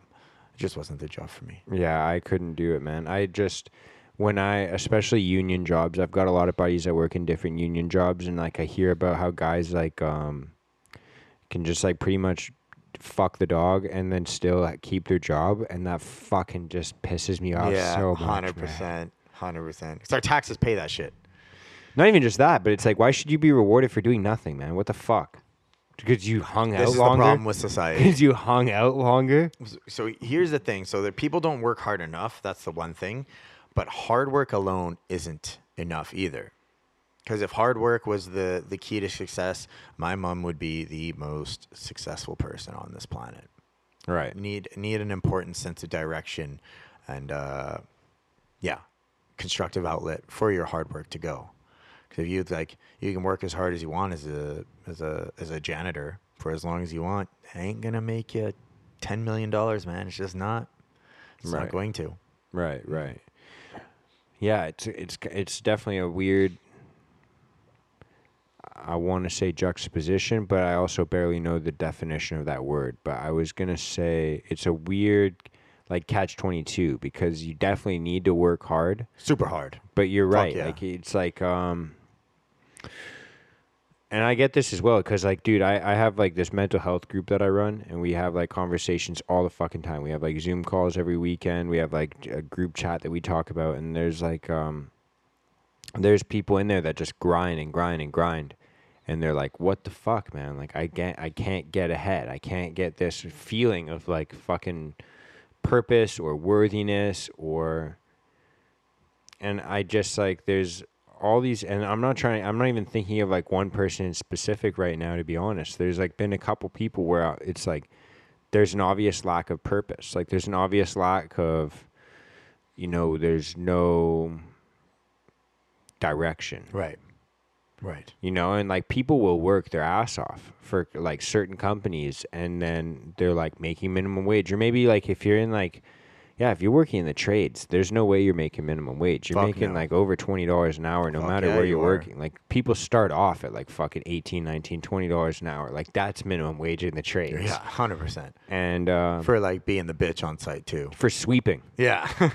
but it's like how long are you gonna work hard at sweeping? Like you said, like even if you get paid forty dollars an hour to be a janitor, do that for five years. See how much you love that.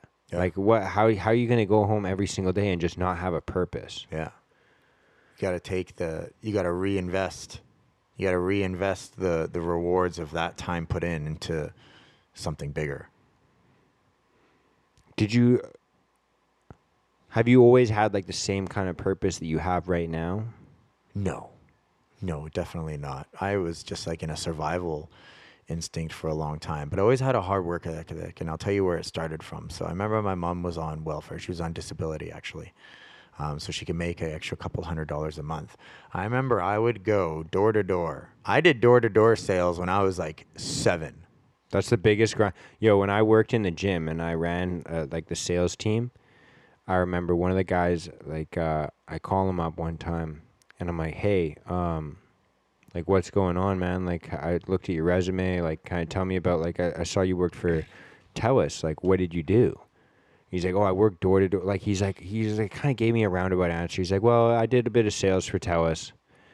And I'm like, okay, like what kind of sales? Like, were you selling cell phones? Like, what kind of sales were you doing for Telus? And he's like, um, sort of. I was like selling like plans and like packages for people. I'm like, okay, like what, like what did you like? Can you tell me like what you were doing on a day to day basis? Like, run me through like your typical day. And it's like I was doing door to door sales. I'm like, come in right now. Yeah, like uh, you're I need in. you on my team. Let's go. Yeah. Anybody that can ha- do door to door sales, man, that's fucking, that's awesome. So I did that shit when I was seven. We would deliver Sears catalogs, go to door to door. Boom, boom, hey, Sears catalog, $2. Shit was $2 at the time, man. Two bucks. That's fucking sick. Yeah. We'd collect the money and then the mom would go to the depot, leave me sitting waiting in the car. This is back in the 90s when you could do that, leave somebody waiting in the car. Um, nowadays, they call fucking child services on your ass. Yeah. Fucking pussies. Anyways. uh, and then, yeah, she would. Uh, You're like I was just a, swa- a sauna for me, man. Chilling, man. Posted. Seven years old, posted, listening to fucking country music. Nin- 93.5 or 0.7 FM, something like that. Nine three seven. Yeah. Shout out to JRFM. Shout out to JRFM. And then uh, and then we would go home and then uh, then the, the life would continue on. Yeah. That's where that's where my hard work ethic started. So, yeah, it was just like survival at that time. I remember even like and then my mom battled like own issues of her own. So at one point she wasn't working and she was just on disability. And I remember there wasn't like a whole lot of food in the house. And I remember one time I like went out. I just went out. I was like probably like eight, probably eight. I went out and just like walked around the neighborhood, walked along the highway. I collected bottles and cans, and then went and cashed them in at this fucking uh, at this beer store. But they had like a cash in window, so I didn't actually have to go in the beer store. And I was like, "Hey man, I got all these cans," and the dude was like where's your mom? And I was like, uh. He's like, all right, man. Cashed them in. Then I went to the local convenience store and I bought some uh, some canned food and some bananas and I took it home. And my mom was like, what? I think it was a crazy moment for my mom because I remember, I don't remember her reaction exactly, but I remember it was very dramatic. Very dramatic, rightfully so. Like, if I was a parent and, and then my eight year old went out and collected bottles to bring food in, I'd be like, holy fuck, I'm doing something wrong something bad happened. And nonetheless, you know, I'm not dogging my mom at all. God bless her heart. I love my mom to death, and she did the very best that she could with everything that she could. Um, so that's it. And then that, that continued on. And then, uh, and then I just re- I, like really love sports, and I found that as an outlet for like all the, uh, all the, all the traumas that I, I, I faced as a child and, and throughout. Um, remember even actually we'll talk about this since we're talking about the traumas of my life. I remember my mom was uh, dating this i don't remember if he was like a drug dealer or like was on he was definitely on drugs. He definitely he did meth and uh, yeah i remember he Definitely a drug did user. meth. drug user definitely a drug user but he had sure a if he's business as well Oh, he had a business as well he uh, he um he painted houses. I remember he painted a lot of houses too, because I remember going to work site and hanging out with like him and generally really nice, nice dude to me, anyways. Like, and all his employees were super nice to me, but yeah, they had some like weird fucking shit going on that I found out at a young age too. I was probably like ten, and I found out these du- when I was ten. I found all these Oh, dudes man. were like doing meth, and then like they were like bisexual. So they were doing fucking weird shit. And then this one dude was dating my mom. And since my mom was so infatuated with him, I remember my mom was just like, at one point, paying this dude. We didn't have any money. We had barely any money. My mom was paying Was this dude paying to him? come spend to come spend time with her. What the fuck? Yeah. What yeah. the fuck? Yeah, man. And it was it was tou- it was super, super tough situation, and I remember, and I don't know, something just came over me one day, and this is fucking crazy. I remember we needed help from our family, and my mom hadn't really got a didn't get along from my grandma for whatever reason because of my mom's mental disability. She just had a hard relationship with with the other members of her family, and that's that's whatever that is between her and them. I love my family to death, all of them. Every family's got that kind of shit. Of course, yeah. Every everybody's got their shit, right? Hundred percent. Um, And then I remember like I remember it was like really bad. And this is like I remember that I saw that Facebook post where we like found the needle in our house when we came home one day. I remember I wrote that Facebook. This was around that same time, and I remember shit was really bad. And I was like, "Yo, man, we need help. We need to get my family here. I don't know how." And I fucking lit my bedroom on fire. I was Wow. ten. I lit it on fire because I knew help would come. I Mhm. was like, oh, the fire department, like family will come, fam- help will come, help will come. And I remember like, uh, and uh, I don't think I've ever still explained this to my family to this day, and I don't know how many of them are actually going to listen to this podcast. But uh, I remember I did it because I knew they would come and I knew they would help. And I remember then I was a villain. I was villainized for even as young as I was. I was villainized for a long time. Like they showed up, and like nobody could explain what was happening. They're like, "How did the fire start?" My mom was like, "I don't know. I was sleeping." So I lit the fire, woke my mom up. I was like, "Mom, let's go. Let's You go." might have just admitted to a crime. You know that, right? yeah, but I was 10. But I admitted it to the police there that day, too. Oh, okay, okay, Yeah, okay, yeah, yeah. okay. yeah. I was 10 years old. Yeah. Uh, I remember, uh, I remember, uh, like, nobody got hurt. Um, nobody got hurt. I, I got my mom out of the house right away. I was like, Mom, there's a fire. Let's go. Oh, shit. Let's go inside. Um, uh, and I remember too, we came out and I ran back inside and the fire got kind of bad. And I ran back inside to grab the phone so my mom could make some calls. And my mom was like on the phone with like, "911." she's like, there's a fire. And then I went like knocked on the neighbors, got all the neighbors because we lived in like a quad, quad, quadplex. Do I? Yeah, sure. Yeah, like four. So like bo- top level, two top level homes, two bottom level homes. Okay, okay. so we yeah, went and yeah. got the neighbors out of their house. Um, I remember I just like, yeah. Uh, uh, so fire department show up, the police show up. The, my family member, my our family lived two and a half hours in a small town away from Prince George. So they're like, okay, we're on our way. Um, and then uh, so a couple hours go by, everyone starts showing up, and then uh, and then the I don't know the the, the police because my mom was like I don't know what happened like my son woke me up so then the police called me over and they're like all right yo man like why don't you tell us tell us what happened and I remember I just broke down in tears and I was like I did it I did it and I was like my mom needs help and they were like what and then I, but I didn't know how to verbalize it because I'm fucking ten years old Yeah, yeah. I don't know how to verbalize my mom's dating this fucking bisexual meth addict Yeah, yeah. you know what I mean? And he's taking he's taking money away from her. Uh, I didn't know how to uh, vocalize that, so then I was just villainized right away. I had a cat. The cat died in the fire, unfortunately, like asphyxiation due to the smoke. And then I remember my godfather, um, still a man I look up to greatly. I remember he like took me inside and flipped the couch and like grabbed me by my neck and made me stare at the cat. He's like, "Look at what you caused," and I was just like, "Holy fuck!" It was a fucking crazy experience, That's man. fucking it was a crazy experience, and I had to, I've I never verbalized it all to them to this day because everyone was just like, "How could you do such a thing?" And then I felt really bad because I'm 10, so everyone was like, "How could you do such a thing?" And I love that yeah, cat this so much. remorse. Yeah. Yeah, and I was just I just felt so bad, and then I ended up just like uh, just bottling it up with everything else. So then I took on sports. Yeah, yeah. And then uh, and then I got a job as soon as I could. I turned 13. I got a job as a as a gas jockey at a local gas station. Um, started like paying for my sports, cleaning the gym that I worked at, as I- as I mentioned last time too. Um, just like w- working on what I can, doing what I can, and sports was my outlet. And then uh, and then I got r- really good. Like I said, I started one and five, but then I won like eight in a row, and then had a bunch of fights. And everyone was like, "Yo, man, you can totally like make it to the UFC." And I was like, my skills were sharpened and refined right around the same time as you know who Jeremy Kennedy is, right? Yeah. Yeah, shout out to Jeremy Kennedy. Fuck, one of the best fighters on the damn planet. So I came up at like the same time as him.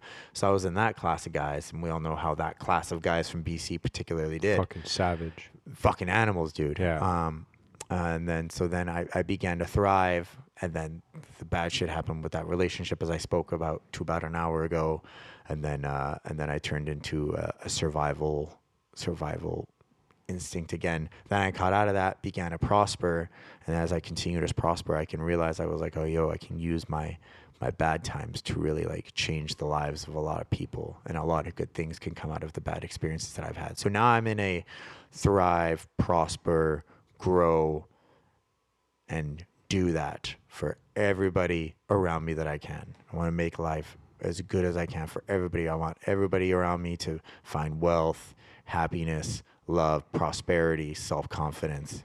And I'm going to, and that's my mission every single day. Yeah. Every single day.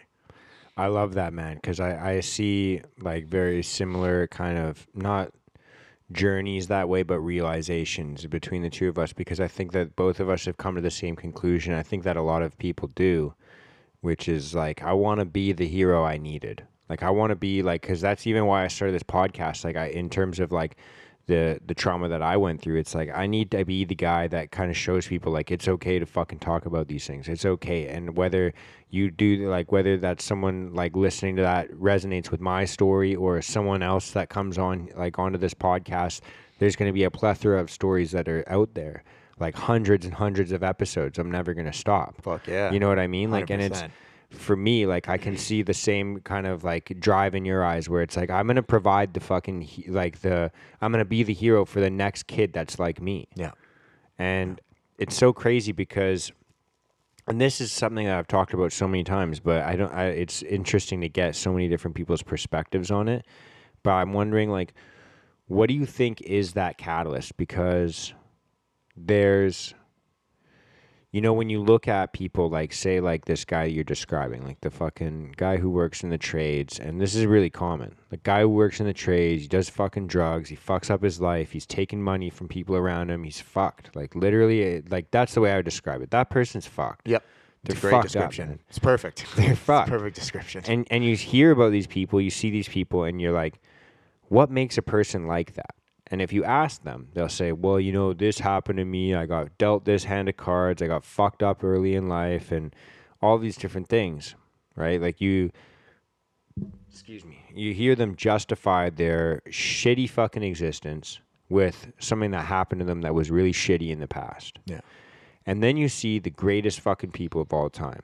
No matter who your fucking idol is, like I buy their books because I'm fucking obsessed about hearing about all these different people that became great, you know, and you hear about what made this person great. And if you ask these people, they say it's because at an early age I went through this thing that was fucked up and I knew I don't ever want to repeat that. I don't want my kids to repeat that and I want to fucking save other people from that as well.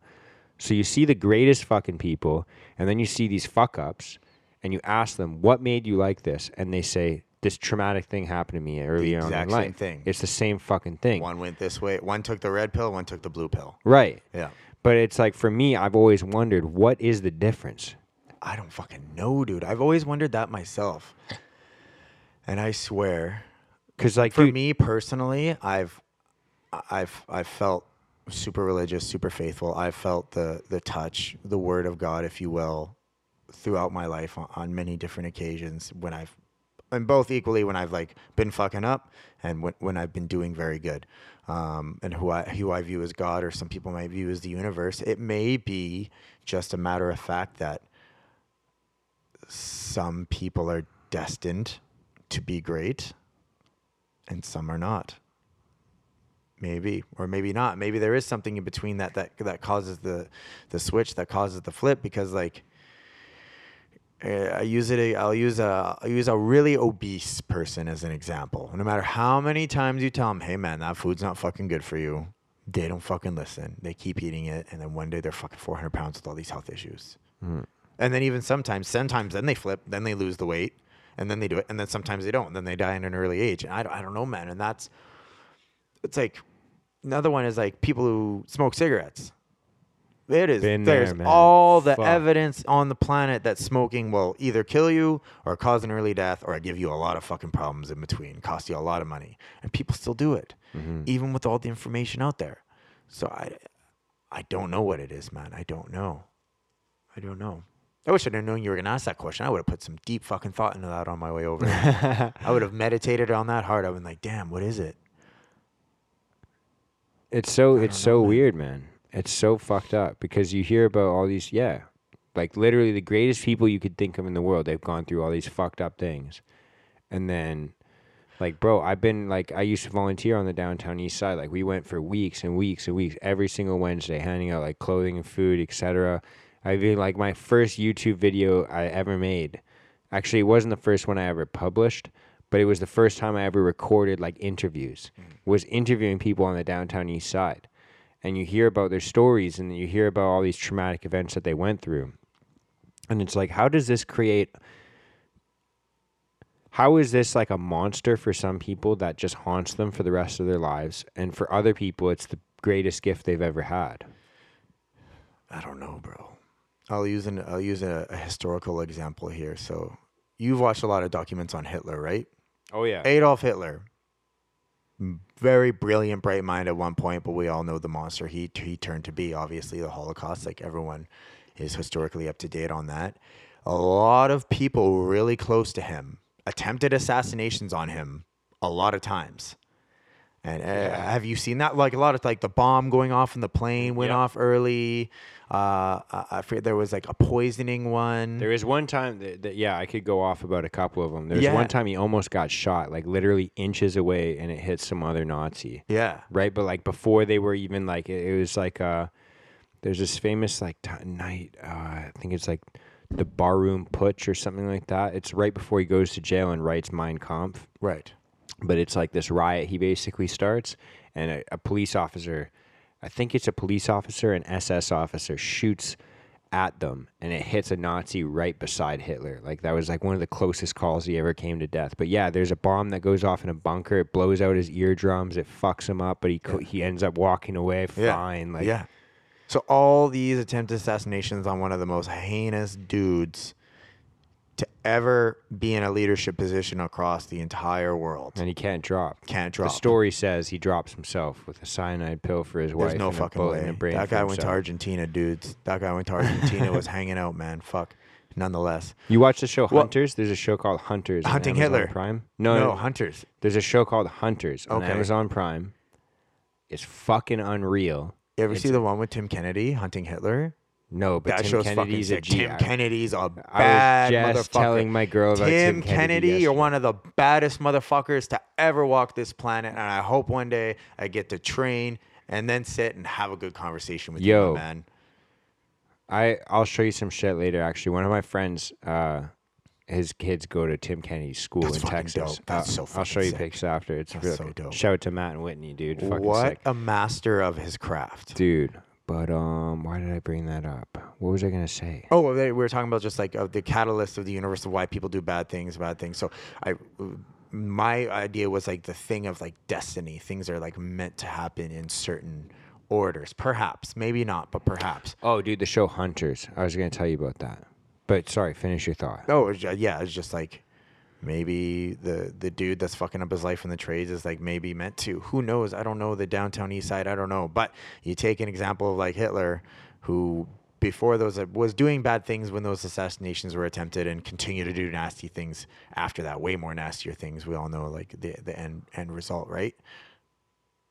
Always something there, just just off a little bit for whatever reason. Yeah. And I think, um, yeah, Hitler's such a funny, fucking weird guy because, uh, well, I shouldn't say funny, but funny, like, Wasn't he a vegan? I thought I read that somewhere. He was kind of. I thought he was vegan. Maybe he wasn't. I don't know. But I was going to say Or vegetarian, maybe. part of the reason he's probably ended up being so fucked up is because, well, there's a lot of reasons, but uh, dude went to art school originally and wanted to be like either an artist or an architect. He studied, those are the two things he studied. Right. And obviously, he didn't follow those paths. But he did build the autobahn. well, he enforced slaves to build. the enforced slaves to build the autobahn. yeah, he enforced slaves to do a lot of things, but like the railway system, autobahn, like he did kind of use that skill a little bit. Actually, I think it wasn't even. S- It could have been slaves, or I think to be historically accurate, I think that that was when he was trying to quote unquote stimulate the economy and create jobs. right, But it was just like uh, basically which he did do. Yeah, which he did. It do. was in kind of it comparison was to like how uh, Germany was after World War One, when people were taking literally wheelbarrows of money to buy milk and fucking bread. Yeah, yeah, yeah. They were in super fucking debt. This is like, yeah. That, and then uh, they got a bunch of fucking loans from the Americans, and then Wall Street crashed, and America was like, "Pay up, bitch," and then Germany was like, "We got nothing." Yeah. So they're fucked, and then their economy went to shit. Yeah. Yeah, it was it was a fucked up thing. I've I've been yeah, I watch a shit ton of documentaries, man. But what I was gonna say is like obviously he had a passion for other shit, and that never fucking he never pursued it. Yeah. That's what I was gonna say. Yeah. And it's like, uh, yeah, dude, if you got a purpose calling you and you don't fucking answer that call, it's gonna fuck you up in many ways, man. Hundred percent. So you could be the next fucking Nazi. and that's how we get canceled. Oh, you fuck. I love that, dude. Oh my god, people love hating Nazis, man. Yeah, yeah. I Yeah, fuck- the term fucking. You think about the January sixth insurrection or whatever the fuck they call Mm-hmm. it. People love hating on Nazis, quote unquote Nazis. Yeah, man, fuck. That won't be what get us canceled. I'm pretty sure I'm said ret- I said retarded like four times last week. That's what's gonna get us canceled. yeah, and I said people were fucked too. So, People But- are fucked. but um, I think it depends on who you say is fucked. Because if I say, I think if so, I think we could all agree if someone's doing meth and they're taking money from people around them, they're fucked. yeah, that's fucked. But I could say Donald Trump is fucked, and I wouldn't get canceled. But He is fucked though. yeah, 100 percent he is. yeah, but his fucking put a Biden's twice as fucked. Biden's twice as fucked. Yeah, you know what I mean? So, what a brilliant mind, though, man. Donald Trump. Amazing businessman, really, when you think about it. Yeah, I mean, This guy um, went from claimed bankruptcy three times and went from owning hotels and doing The Apprentice to being the president of the most powerful country in the entire world. Yeah, You're a real life meme. greatest publicity guy ever. Ever. Yeah, yeah, he's Ever. fucking insane. I have never seen. This is how you know you're doing But- something great. but you gotta I have also never thi- seen anyone more unanimously hated by every major media outlet in the history of ever. Yeah, yeah. Well, that's yeah. I was gonna say you could you could also look at our fucking fearless tyrant. Lead, I mean leader, uh, going from drama teacher to fucking tyrant of Canada. It's incredible. Yeah, it's, it's pretty really sick, incredible. too. Piece of shit, but incredible. Great mind. clearly. Incredible. Yeah. Incredible, really. You gotta like you always gotta respect your enemy a little bit. It's fucked, man. It's super fucked. Um, dude, this fucking show. This is what I was gonna say. Oh yeah, Hunter, This sorry. show, Hunters, dude, is uh, do you know Operation Paperclip? I do not. Sounds familiar though. Sounds familiar. bro. As a guy who's into conspiracies, man. So Operation Paperclip is right after the Second World War. Okay. You got like literally the greatest fucking scientists ever in in Nazi Germany, right? Like these guys are developing fucking crazy fucking weaponry, crazy fucking like insane not being used for good things whatsoever. I'm just saying, like, you've got insane, like, the Nazis were unanimously famous for taking the greatest scientists in Europe and converting them th- with a gun. They're like, you're a Nazi now or you're dead now. Those are your options. Oh shit. So the Nazis have all these great scientists, right? And they're fucking designing all these fucked up gas chambers, all these fucked up things. But after the Second World War, you ha- you have like the famous Nazis, like uh, all the, all these fucking people that are in like The guy Hitler's. that headed the NASA program. What was his fucking name? So this is the thing, bro. So this is the thing. So after the Second World War comes the Cold War, right? right. And Cold War. Yeah, Yeah, yeah. that that ended so long ago. Yeah, so, anyways, 100%. there's this Cold War, and you basically have like America and Russia being like, we need to get the greatest scientists in the world, and where do we fucking know where they all are? They they were collected, and so there's this race basically. Like you got to think of it this way: like if you and I start going to war right now, Yeah. I'm starting to think, yo, I got to get the best people on my team before he gets the best people on his team. Yeah. I got to get to them quick. So you have both sides basically harboring Nazis, and they're basically saying like, "Hey, I'm gonna I'm gonna give you an American passport, and this isn't even a conspiracy, bro. This is something you can fucking This is legit. No, this is 100%. you can you can look this shit up. Because that's what happened to that, to the head of NASA. Why So, did I forget his name? This But is anyway. this is how this all happened. Operation Paperclip. They say, "Hey, I'm to give you an American passport. We're to give you a new name. We're going to give you a fucking. We're going to protect your identity. Just come on over here and do some science for us." And that's Operation Paperclip. Mm. And so there's all of these fucking Nazis literally living in America. Yeah. And In- this in show- very comfortable, very comfortably living in America. Fact. Like Yeah. that's a fact. Yeah. this show is probably fiction. Excuse me, but I don't actually know. But the show is about a group of people hunting these fucking Nazis down. You have to fucking like watch it. By, like executing them? Yes. Oh shit. Bro. Fucking sick. Dude, you Damn. have to watch this fucking show. That's crazy. It's I'm not a big Amazon guy. I, uh, sorry, Jeff Bezos, but like, not a big Amazon guy. But you need to watch this show, dude. It's it fucking insane, Damn, dude. that sounds fucking nuts. they literally like yeah fucking execute them man It's, am- it's amazing when you think if you about like watching I nazis do die like bro watching Nazi stuff, man. Yeah, Inglourious Basterds. oh the, yeah the Jer- uh, Bear Jew. Yeah, the Bear Jew with his fucking Louisville Slugger, man. Holy shit, so fucking cool. Um, but what was I was gonna say is, okay, can you remind me of the name of that guy who was uh, the head of NASA, who's the former Nazi scientist? What was that guy's name? That guy's seen a lot of shit.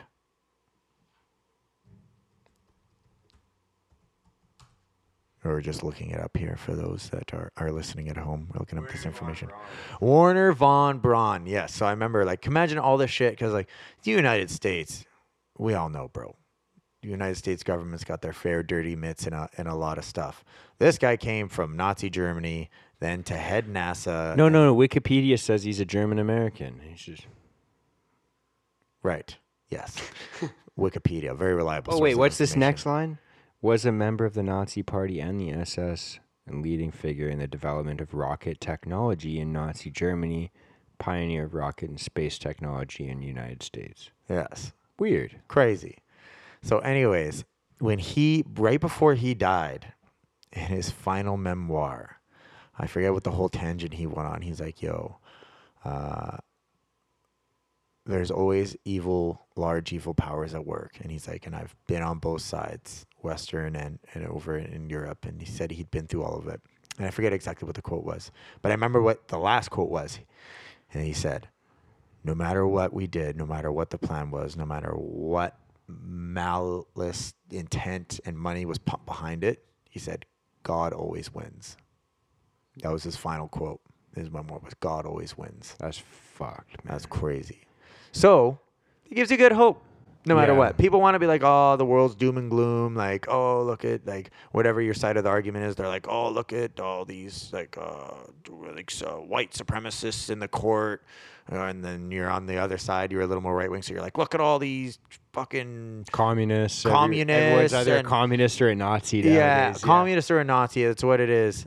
Uh, and then you really like look at the large picture. Like, yo, man, like I'm gonna put myself in a position where I can effectively, financially, and socially change the issues I I, I have a problem with. And I'm gonna create a beautiful world for myself because the planet is a wonderful place. It really is. There's Yeah. bad shit in it. There's bad shit everywhere. Imagine being a zebra.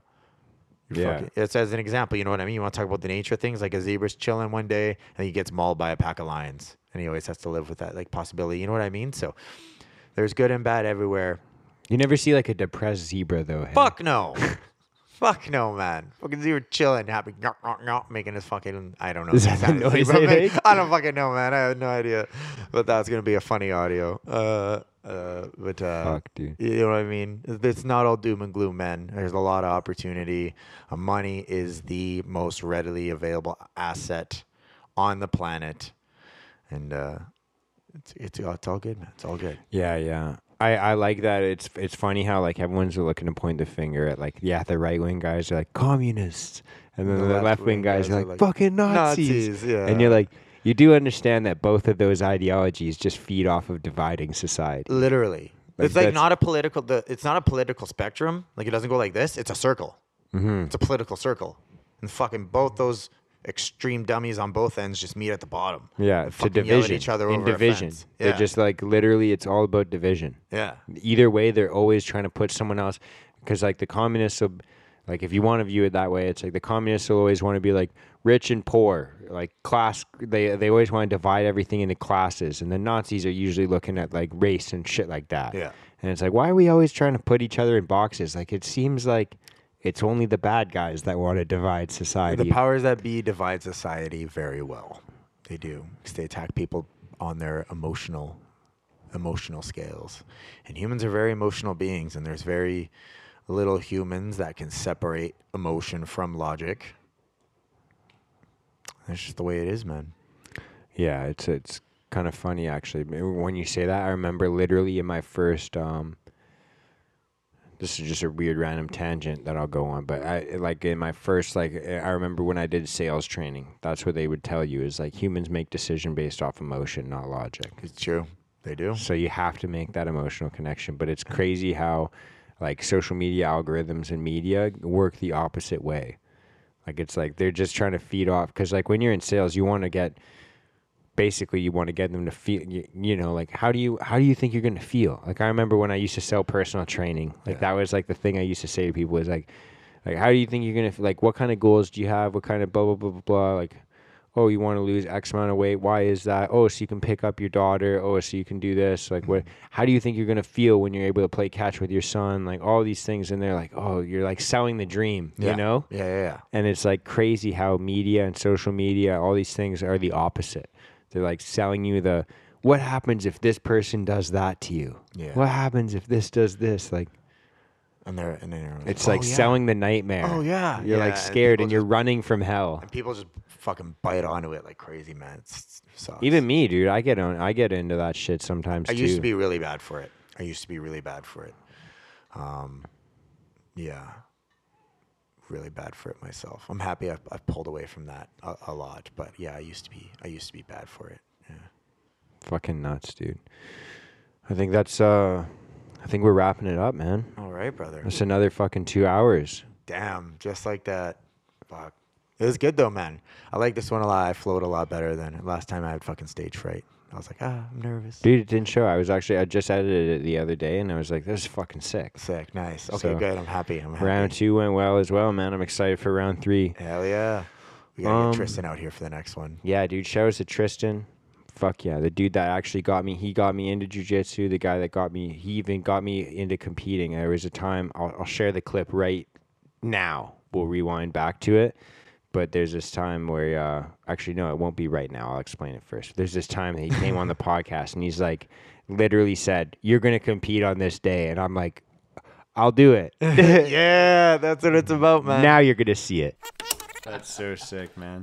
Um, man, I, I'm so fucking excited too, just cause, Yo, your first competition's coming up, brother. How do you feel? dude, Let's go. I love how you just out me like that. So, Let's fucking go. so Tristan's been talking. I, I actually, yeah, this will be out way before then, but.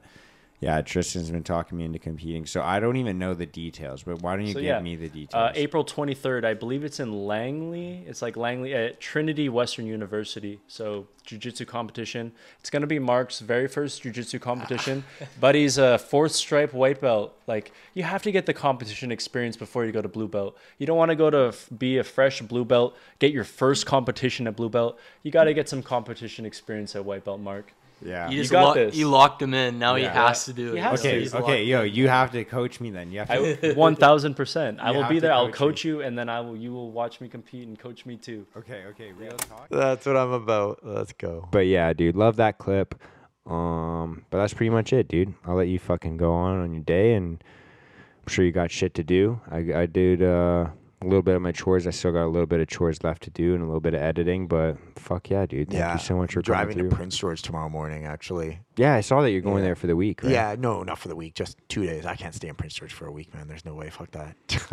Fuck that. I'm gonna go to tomorrow. I'll leave at like 5 a.m. I do a seminar, um, and then uh, I'll, I'll hang out with some of the some of the old friends from back in the day. See mom, my tax lady actually lives there. So yeah, I got some some chairs to, or some chores to take care of myself, and then I'll get back here quickly on Tuesday. Fuck yeah, dude. Do you need to promote anything? You need to plug anything? You want to tell people where they can find you or what you're up to or uh, how they can train with you? Yeah, man, absolutely. So I'm at a Factory Fresh Jiu Jitsu uh, seven days a week. I also do uh, some home calls where I'm totally open, always going to uh, teach at other schools, other academies. I'm open to speaking at events. Like you need a motivational speaker, you need it. I gotta come in, talk about some real shit. Obviously, I have some uh, some good experience on uh, coming through bad things, so I'm totally open to that as well. You can reach me at uh, Little Child BJJ on Instagram.